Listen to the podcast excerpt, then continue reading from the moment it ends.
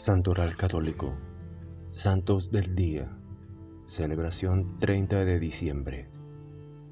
El Santo del Día es una reseña diaria de los santos guardados en la memoria de la Iglesia, historias de maestros de vida cristiana de todas las épocas, que como faros luminosos orientan nuestro camino.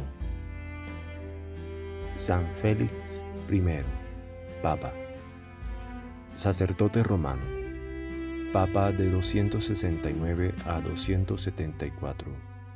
Hace celebrar misas sobre las tumbas que custodiaban las reliquias de los mártires cristianos. Defiende fuertemente la doctrina sobre la Trinidad de Dios y sobre la encarnación del Verbo. Gracias, gloria a Dios.